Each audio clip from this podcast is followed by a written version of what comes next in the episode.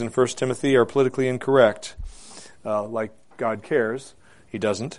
Uh, but uh, this is one of those incorrect, politically incorrect passages, uh, as you'll see when you turn to it. Uh, we're reading just two verses today, um, but this is God's Word. It is divinely authoritative.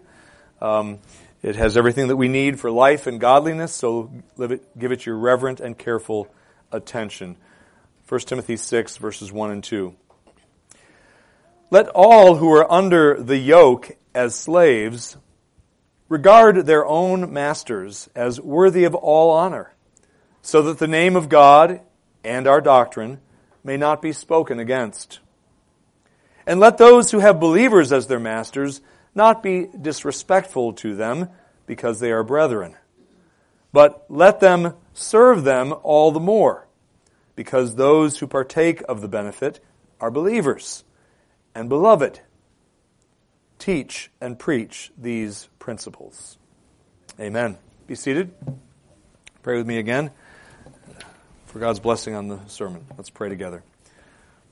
Lord, we thank you uh, that you use means to accomplish your holy ends. We thank you that one of the foremost means, really, uh, uh, the Bible indicates that it is the foremost means of blessing to your people, and also the foremost means of converting the lost is the preaching of your word by a lawfully ordained man, uh, whom you have called through your church to the office of uh, pastor and teacher. We do ask for your blessing upon this message. May uh, I say nothing, Lord, that uh, is contradictory to what your this text means or any other text that I cite. And indeed, we ask that it would uh, faithfully expound its meaning and its application to our own lives here today. We ask this in Christ's name. Amen. Children, do you all know what a slave is? You ever heard the word slave? Maybe you have. Maybe you do know what it means. Maybe you don't. I'm going to tell you what it means. It's kind of a, um, well, it's, well, I'll just tell you what it means. A slave is someone, a person, it could be a man, woman, or a child even, but it is someone who is in some sense, and I'm going to explain that, but it's some, a person who is in some sense owned by another person. I'm going to explain that, okay? But a slave is somebody who is owned or has been owned by another person in the past. That's a slave. And I'm going to say more about that in a minute here.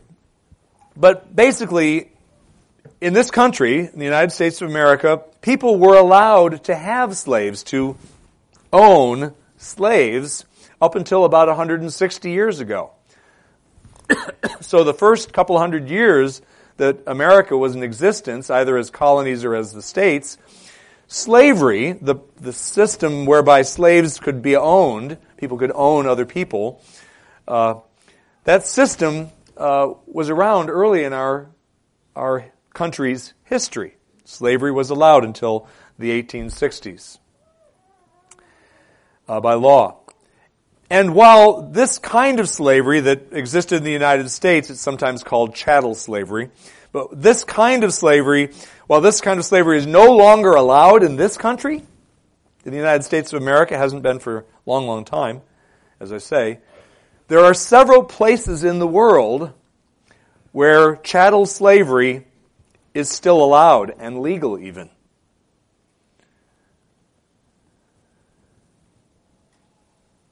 Well, in this passage, we are going to look at God's instructions to Christian slaves.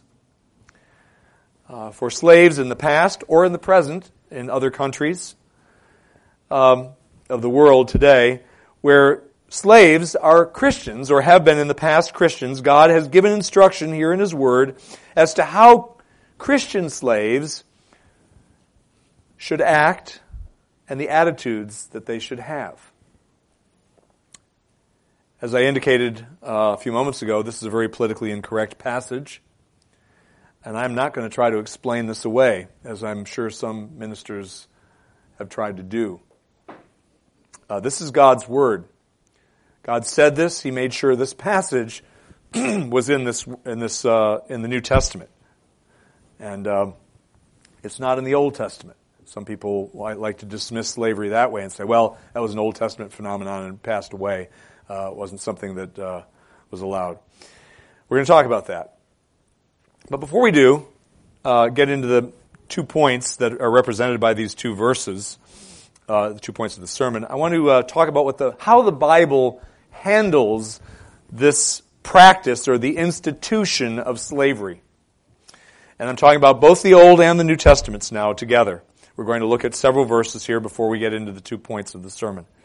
First of all, let me tell you this about what the Bible says.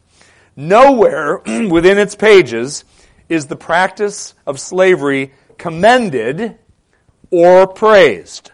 Nowhere is the practice of human slavery where one human uh, owns, in quotes, another person, uh, specifically their labor. Nowhere is the practice commended or praised in the Bible. But, at the same time, nowhere within the pages of Scripture is slavery prohibited or forbidden either. You can't find a Scripture that does that in either the Old or the New Testament. Probably, I would say the best word to describe the Bible's and therefore God's, because this is God's word, his inerrant word, the best way to describe God's attitude toward the institution of slavery is that of toleration. That slavery was indeed uh, tolerated in uh, biblical times is clear from passages such as Leviticus 25. I'm going to read this to you. Uh, I would encourage you to turn there. Leviticus 25, you should always have your Bibles with you. Hopefully, regulars folks know that. Leviticus 25, starting in verse 39, reading through verse 46. Listen to what this passage says. This is in the law of Moses, the book of Leviticus. Again, chapter 25, starting in verse 29, or 39 rather. And if a country, and if a countryman of yours, and he's talking to Jews, so he's talking about uh, an Israelite, and if a countryman of yours becomes so poor with regard to you that he sells himself to you, you shall not subject him to a slave's service. And that's going to be explained here in a moment, meaning that slavery of, of somebody who's not your countryman. You shall not subject him to a slave's service, even though he sold himself to you. He shall be with you as a hired man, as if he were a sojourner. He shall serve with you until the year of Jubilee. He shall then go about, go out from you, and he and his sons with you, and shall go back to his family, that he may return to the property of his forefathers. For they are my servants, whom I brought out from the land of Egypt, referring to Israelites. They are not to be sold in a slave sale. You shall not rule over him with severity, meaning your slave, uh, the, the, person that you uh, has been sold to you by himself. You shall not rule over him with severity, but are to revere your God. As for your male and female slaves, whom you may have, you may acquire male and female slaves from the pagan nations that are around you.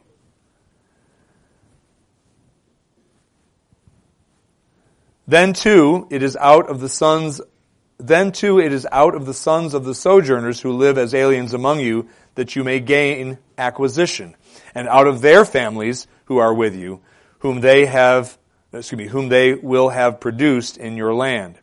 They also may become your possession you may even bequeath them to your sons after you to receive as a possession. You can use them as permanent slaves.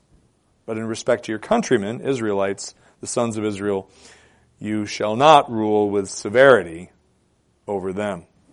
And the text goes on. Toleration was clearly allowed, tolerated in the Old Testament age. Uh, you may acquire, it says. You may have people as your possession. And again, I'll explain that in a bit. So toleration is one word to use of the scriptures of the Bible's position on the subject of slavery.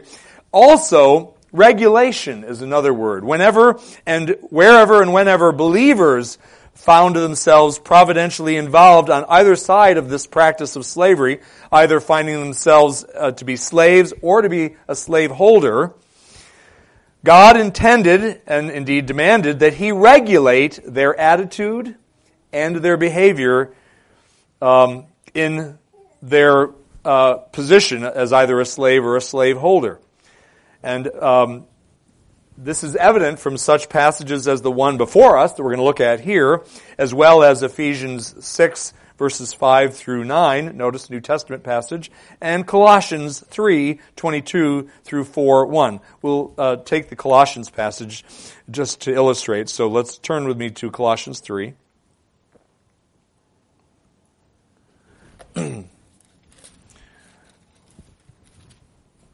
Paul says in Colossians 3, starting in verse 22, the following Slaves, so he's addressing slaves, in all things, he's talking, by the way, he's talking to Christian slaves here. In all things, obey those who are your masters on earth, not with external service, as those who merely please men, but with sincerity of heart, fearing the Lord. Whatever you do, do your work heartily as for the Lord rather than for men, knowing that from the Lord you will receive the reward of the inheritance. It is the Lord Christ whom you serve, meaning as a slave to a, another human being.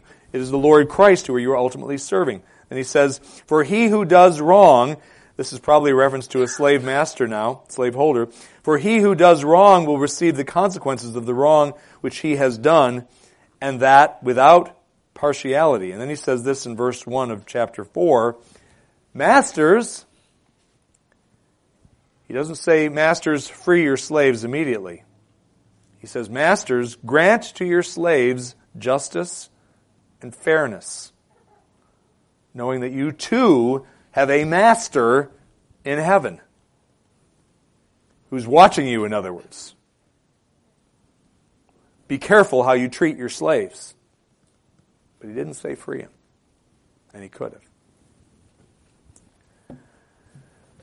So, toleration and regulation of the practice is what we find in Scripture. Now, what all that means that I've just said on the subject of uh, regulation and toleration is that the practice of slavery is not inherently sinful or wrong. No, that's terribly incorrect for me to say in this day and age, but it's true. It's not inherently sinful or wrong, though this view is almost universally held by our society at large and by the vast majority of American Christians, and probably Christians around the world, in fact. That it's inherently wrong. Sinful, uh, slavery is absolutely always, under any condition, it is sinful. It is evil. You can't get that from Scripture. Now, without a doubt, without a doubt, slavery as is an institution that has significant potential for grave abuse. No doubt about that. But folks, so too does today's employer-employee relationship. Today's, which comes, by the way, as we read uh, over in the Leviticus passage, which comes uh, as close as you can come um, to the slave master relationship. So uh, the employer employee relationship is, uh, has uh, great potential for abuse. Um, so too does other relationships like parent child relationship, uh, husband wife relationship, um, secular ruler subject relationship. There are, all those have uh, significant potential for abuse as well amongst the parties involved. Wherever there are, I'm going to call them superior subordinate rather than superior inferior, superior, wherever there are superior subordinate authority relationships between sinners, and guess what? We're all sinners. There is a significant potential for sinful attitudes and sinful interactions within those relationships. One last truth that I want to bring to attention, your attention regarding the Bible's overall uh, attitude toward slavery. And that, here it is. While a slave's master in any age, past or present, while a slave's master in some sense owns his slave's bodily labor or ability to work, while a slave's master in some sense owns that, he never owns a slave's soul. Ever. Now, that a master does in fact own his slave's body and the labor that it is able to produce is taught in uh, a couple of places, but the, the clearest one, I think, is Nehemiah chapter 9. So if you want to turn there, starting in verse 36. I can find it. Nehemiah 9, verse 36 reads, uh, and the, the, the, the, the part that's applicable to the point I'm making is in verse 37, but I'll start in verse 36. Behold, this is Israel talking now through Nehemiah. Uh, Nehemiah is praying and he's including, uh, uh, but with a, all of Israel is before him. Actually, I'm sorry, it's not Nehemiah who's praying this. Uh, it's uh, the Levites uh, back in verse 5. So the Levites are praying this on behalf of all Israel before the Lord. And he says in verse 36, Behold, we are slaves today. And remember, this is after the captivity and uh, some of the uh, uh, Jews came back to the land, but they were still subjects of, of the Babylonians, right? Actually, the Persians at that point. Anyway, behold, we are slaves today. And as to the land which thou didst give to our fathers to eat of its fruit and its bounty, behold, we are slaves on it. And then he says this in verse 37 And its abundant produce is for the kings, meaning of the nations, whom thou hast set over us because of our sins. And then listen to this they also rule over our bodies and over our cattle as they please. So we are in great distress. They rule over our bodies. I would, that's what the Bible says. If you're a slave, your master rules over your body. In other words, over your body's potential to work is what it's, uh, what it's a reference to there. So the fact is, there's in some sense, a slave owner does own that in some sense. He rules over the slave's, his slave's body. Uh, however, God alone owns a man's soul. Um, and that is evidenced in uh, evident from among other passages Ezekiel 18 verse 4 where God is speaking and he says behold all souls are mine the soul of the father as well as the soul of the son is mine the soul who sins will die pretty clear souls belong to the lord Bodies can temporarily belong, in some sense, the labors of the, our bodies to another, but not the soul. So, this is all by way of background. So, keeping all these things that I've said in mind, let's consider the two points that are taught in this particular passage here in 1 Timothy. We're going to spend the rest of our time here in 1 Timothy. So, here are the points. Uh, as uh, point one is verse one, point two is verse two. First, we're going to look at how God requires the Christian slave of a non-Christian master to think and act. And it has application to us, even though we don't have slavery anymore in this country. It has application to you and me. Secondly, verse 2, we're going to look at how God requires the Christian slave of a Christian master to think and act. So first, Christian slave of a non-Christian master, verse 1, and secondly, the Christian slave of a Christian master, verse 2. So let's first look at verse 1. Let all who are under the yoke, and here he's talking about Christians now, let all who are under the yoke as slaves regard their own masters as worthy of all honor, so that the name of God and of our doctrine may not be spoken against. When Paul wrote this letter to Timothy back in the first century in, in the ancient Near East, many slaves in Ephesus, which is where Timothy is pastoring, right? So he's addressing the situation first and foremost in Ephesus. And apparently there were quite a number of slaves in Ephesus who had become Christians and who were part of the church. Uh, and by the way, there is a good chance, uh, it's very likely, that this phenomenon of uh, slaves becoming Christians was probably commonplace throughout much of the Roman Empire by this point in time in the first century when Paul is writing. Lots of Christian, uh, lots of, and you can see why, of course, right? Being a slave would not be easy for the vast majority of slaves, even if they had a good master. It's it's tough, you know, being ordered around all the time, uh, and hope would be latched onto most quickly by people in that kind of uh, uh, situation, slaves. And so lots of them had come to Christ, apparently, a good number anyway. And a good many of these now Christian slaves that Paul is addressing in this letter had non-Christian masters. And a fair number of these non-Christian slaveholders were quite difficult to serve. Probably most of them were quite difficult to serve as a, in the position of a slave. And it is to believing slaves of such, we'll call them oppressive or tyrannical uh, slave holders, that Paul is particularly addressing here in verse 1. He is uh, speaking to slaves uh, of non-Christians, and I won't give you all the detail why I think that's the case. Uh, it's uh, uh, I just don't need to get into that detail here, but just uh, trust me, if you will, that, uh, that that's uh, fairly evident from uh, the context. But notice what he says in verse 1.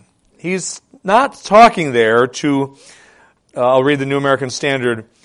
He doesn't, he doesn't say uh, to all who are slaves in the New American Standard. What he says is, or, and he doesn't, neither does he say to all who are under the yoke of slavery, as if the institution of slavery itself is the yoke of which Paul is speaking. It doesn't say that. That would be redundant to call slavery a yoke of slavery, a burden of a burden. Um, it's not, that's not, and that's not the way the Greek goes, by the way. No, what Paul is doing here in verse 1 is he is speaking to all who are under the yoke as slaves, or as the King, New King James renders the Greek, to as many bond slaves as are under, or bond servants, as are under the yoke. So there there's the, the, the larger category of bond servants or slaves, and there are some of them that are under the yoke. You got that? And to be under the yoke, so he's writing to not all slaves, but these slaves who are under the yoke. What did the yoke represent? Well, yoke were used on what? Oxen, beasts of burden that plowed fields so that grain could be planted and crops could be planted. And he is saying here, he is, he is writing to slaves in particular who were regarded by their masters as little more than oxen under a yoke. In other words, these were men, these non Christian slaveholders, uh, were masters who regarded their slaves as mere property. Not as people made in the image of God, but as mere property, as something that they owned, and they would have thought, I own all of you, including your soul, which they didn't, but uh, they would have undoubtedly thought so, believed so. Um, just like I own my oxen in the barn, I own you, was the attitude of these slave, non-Christian slave masters.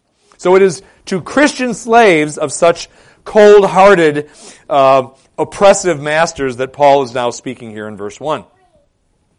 And he says, Christians such as these slaves, uh, uh, Christian slaves, he says, you are to regard your evil masters, your difficult, hard-hearted, pagan owners or slave masters, you're to regard them in a certain way, and this is how you're to regard them, gentlemen and ladies and children who are slaves and Christians.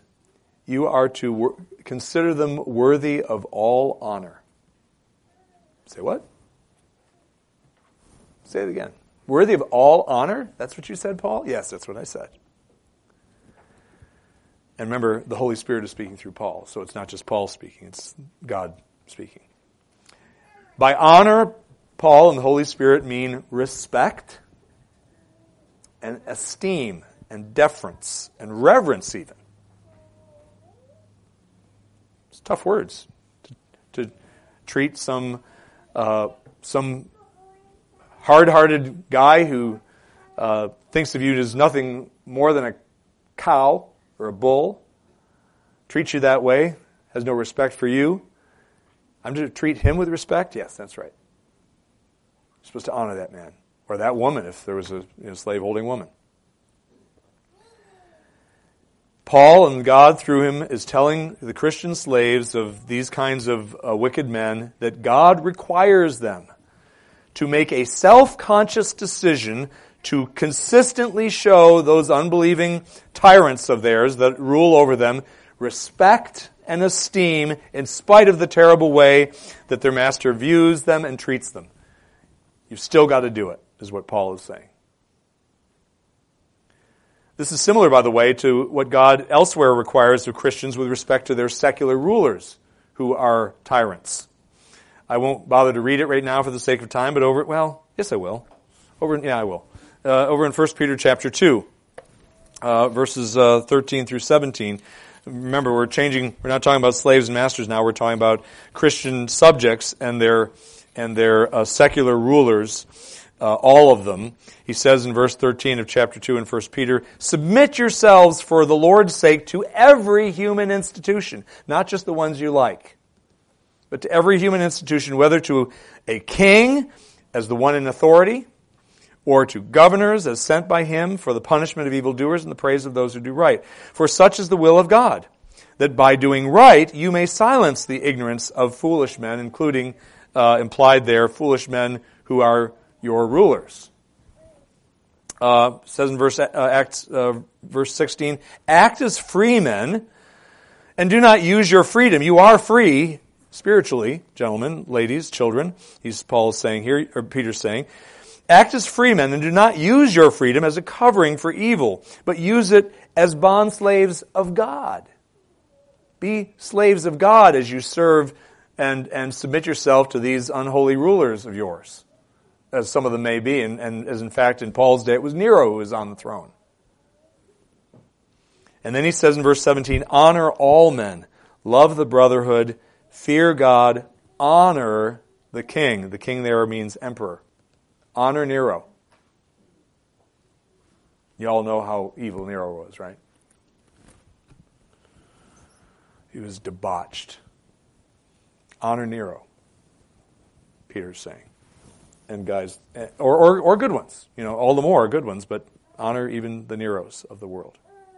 So just as a tyrannical secular ruler is worthy of honor and respect from all of his Christian subjects by virtue of the position he holds as uh, an authority over them, even though he is not personally worthy of such honor and respect, that secular ruler, just, your, just as like you're, as you're to do that, so also a tyrannical slave master is worthy of honor and respect from all of his Christian slaves by virtue of the position he holds, even though he is not personally worthy of such honor and respect, even though he's a bad guy to serve, an unpleasant person to be a slave of.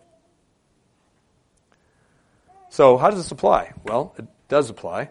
You can probably imagine what I'm about to say if you are under the authority of another person, and all of us are under someone's authority and multiple authorities, most of us.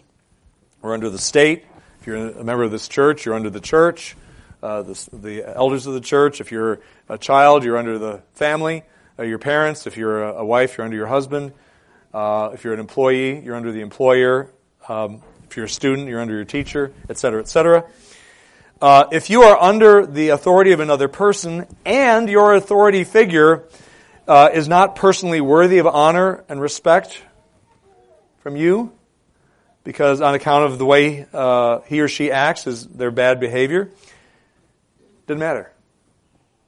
You must show respect for that person anyway, because God has providentially placed him or her over you in terms of authority, and because they are an authority figure, because they hold that office, if you will, above you in terms of authority, God requires you to honor that person, as difficult, difficult though that may be. There are a lot of Christian women who have um, have uh, godless, uh, tyrannical husbands. Very difficult. I can't imagine, obviously. But God said the implication from this text, uh, extending it, its application, is that Christian ladies need to do their their very best, and Peter talks about that, of course, as well. That by they might win their husbands over by their chaste and uh, godly behavior in the face of their abusive husband. Or I say abusive, you know, uh, uh godless and God, uh, uh, heartless husband. Um, if you're a student, there's some students in the room who have teachers that you don't like. Maybe your teacher's a bit of a jerk. Doesn't matter. God says, I want you to show honor to that person. I want you to show respect for that person. I want you to speak in ways that are uh, that uh, uh, do not slander that person, in spite of the fact that they may deserve it personally. Are, is there an authority figure in your life whom you're not rendering proper respect to? You need to, if you are not uh, under, uh, rendering proper respect to an authority figure in life, you are sinning against God, and you must repent of that rebellion against Him. And ask Him for the grace to render respect and honor, esteem to those whom He says you need to respect, honor, and esteem, even when it's difficult. Well, the Christian slave's motivation for showing respect to his undeserving master, who is an unbeliever. What is it? He says there in the end of verse 1 so that, let me read it. He says, uh, so that the name of God and our doctrine may not be spoken against, meaning by this, this uh, unruly master of yours or uh, uh ungodly master of yours, that it might not be spoken against. So that the triune God and the Christian faith the gospel might not be spoken evil of by that master that you serve. And that will almost certainly occur if you do not obey this commandment, you Christian slave. This will almost certainly occur. Your master is going to badmouth Christianity and badmouth the God who deserves honor because of your less than respectful dealings with him and perhaps your laziness as well. You're, you're cutting corners and not being uh, a diligent worker for him in service to him or her, if it's a her. They're going to speak ill of your Savior and your God because of your behavior. And folks, that's true of us. Not just in the realm of this realm, obviously none of us are slaves here, but when we interact with other believers, uh, unbelievers in the world, and we act in ways that are that uh, give them cause to go, look at the way she's acting. Look at the way that kid is talking back to his parents. He goes to church. Look at the way that wife uh, uh, gossips about and talks bad about her husband. She's a Sunday school teacher. I know that. She told me once.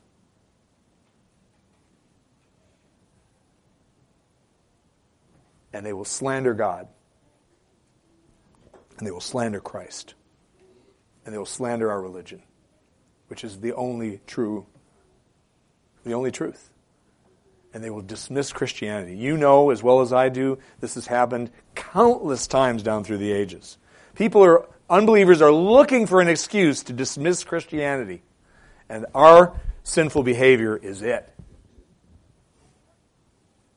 When we don't obey God, when we know better. Regardless of what authority relationship you're in. You're, you should have a strong desire not to have this happen. If you love Christ, You don't want to see that happen because of your life. You should be motivated uh, to interact with unbelievers in a way that is God glorifying, God honoring, that is obedient to the Lord, so that that unbeliever won't uh, have an excuse to blaspheme God or the Christian faith. Briefly, the second point it is it is definitely uh, shorter. So we just looked at how God requires the Christian slave of a non-Christian master to act and think. Now, in verse two, we look at um, how Christian, how God requires a Christian slave of a Christian master or slaveholder to act and think. Some Christian slaves in Paul's day were privileged, and it was a privilege, undoubtedly, to have Christians as their master. But just as some Christian slaves were tempted not to show their unbelieving masters respect, other Christian slaves were tempted not to show their believing masters proper respect as well. Verse 2. And let those who have believers as their masters not be disrespectful to them because of their, because they are brethren, but let them serve them all the more. Because those who partake, meaning the Christian master, of the benefit are believers and beloved. Why were some Christian slaves tempted to show disrespect for their Christian masters, brothers in Christ, or maybe even sisters in Christ? Why were they tempted to show disrespect? Well, um, precisely because the text tells us their masters, like themselves, were Christians. Apparently, there were Christian slaves that said, Well, he's a Christian. And by the way, the clause, because they were brothers there in verse 2, uh, uh, let, let those who have believers as their masters not be disrespectful to them because they are brethren. That clause, because they are brethren, is not the reason for the command to despise the masters, but rather it's the reason these Christian slaves might have for despising the masters.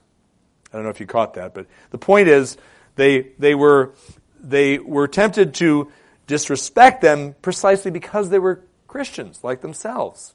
That was the reason why they were tempted to disrespect them. Perhaps, we don't know this, but I think it's probably fairly a good, it's good speculation, as I like to say. Perhaps some Christian slaves didn't believe that they owed the kind of honor and respect that is normally owed to one's authority figure in one's life if that authority figure happened to be a fellow believer. Well, I, he's, a, he's a believer. I don't, I don't have to you know, fawn or whatever. That's not, not the right word. I don't have to show undue respect for him. He's a brother in Christ. That's apparently, I suspect, how the reasoning went. Paul and God's response to believing slaves who thought this way was you're dead wrong. You may not show disrespect to an authority figure who is a Christian just because he's a Christian. God's response to believers who think this way today is the same. You're dead wrong. You do owe any superior in a superior subordinate relationship of which you are part, you owe them proper respect and esteem.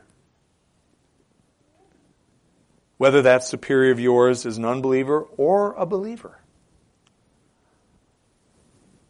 If he's a believer, he's more apt to forgive you. Yeah, that's true. Or she's more apt to forgive you. Yeah, that's true.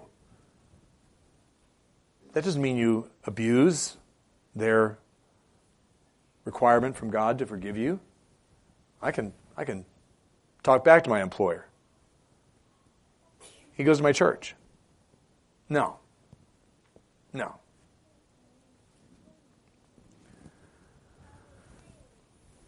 In fact, Paul tells these Christian slaves, and by extension any Christian who's under authority, that they ought to serve their masters, he says, all the more.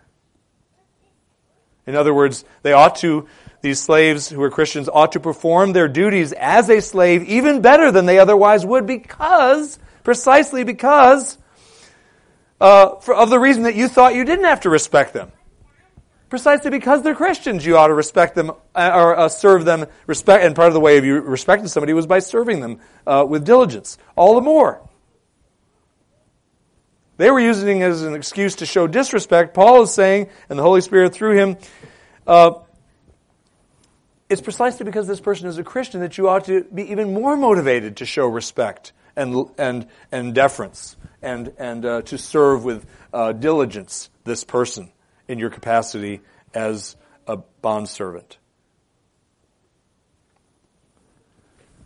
What's the application? Again, quite obvious, isn't it?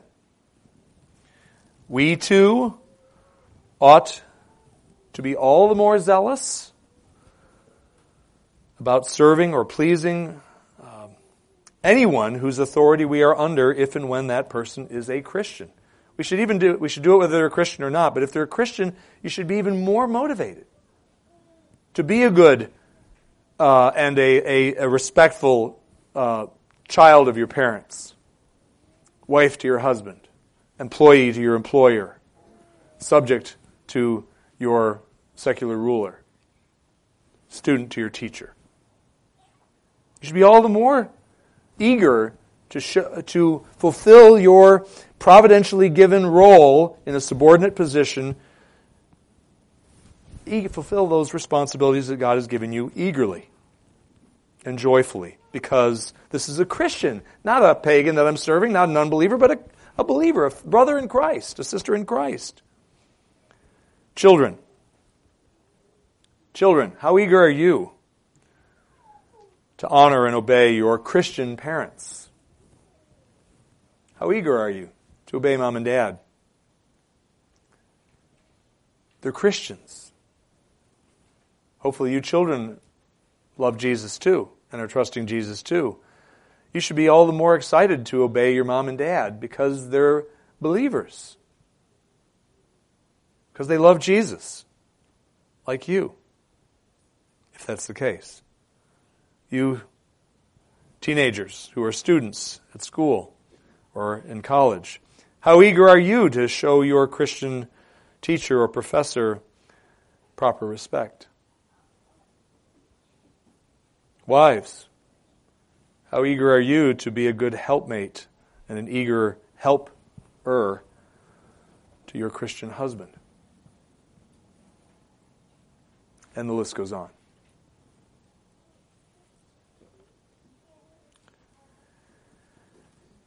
Well, there is a very real sense in which all of us in this room, and in fact, all of us who are in the church at large,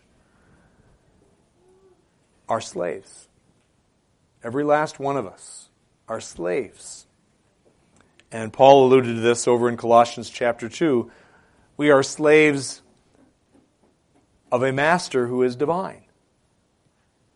The King of Kings, the Lord of Lords, the Lord Jesus himself, the triune God. The Bible represents Christians, yes, as beloved children, but also the Bible represents God's people as servants slash slaves of Him. You're, if you're a Christian, you're a servant, you're a slave of Jesus. Are you a good slave? Or are you not so good a slave? Does your service to your Lord require some improvement? And remember, we serve Him often by serving others. Being a slave as a Christian is it's a great privilege. It is your greatest privilege to serve your King and your Savior, if indeed He is that. And it should be your greatest delight as well. Is it?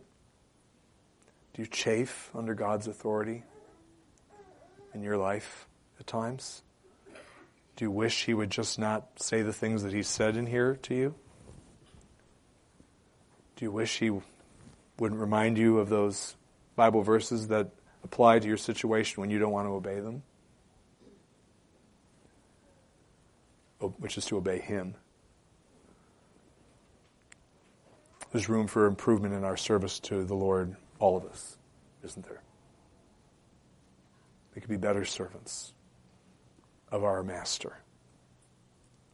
Only God can give you the grace to do that. Give me the grace to do that. We need to seek Him for that grace. Let's do that this week, and let's do that now. Join me in prayer. Lord, we do ask for the grace to serve you better than we have this past week. We rejoice, Lord, that you forgive us of our failings, um, that you don't, that our relationship with you does not change because of our failings. But Lord, we want to be better at serving you than we have been. Would you please help us? Would you please give us a greater desire to serve you more fully, more completely, more consistently? Would you please help us to serve you in the ways that involve service to others? In those authority relationships that you've put us in where we are under authority, would you please help us to want to serve you by, by showing proper respect, proper esteem and honor for those whom you have providentially placed over us, even if that person personally doesn't really deserve that respect and esteem. Would you help us, give us the grace to render it anyway, joyfully and willingly, out of service to you? And would you please grow us in our Christ likeness? If there's anyone here, Lord, that doesn't know you, Lord Jesus, as their master, doesn't hasn't turned from his sins, hasn't trusted in you, the God, the, the, the only Savior of uh, of sinners, the God Man, uh, to save him from his sins or her sins, would you please give the new heart to an unbeliever, if there is one in this room today? Open his or her eyes to see what a wonderful master you can be and are to those who submit to you. Would you please give grace to such an individual to trust you as Savior and Lord of his or her life? We ask this all in Jesus' name. Amen. Let us close our. Receive now God's blessing. Now may the God of peace himself sanctify you entirely, and may your spirit and soul and body be preserved complete, without blame at the coming of our Lord Jesus Christ. Faithful is he who calls you, and he also will bring it to pass. Amen.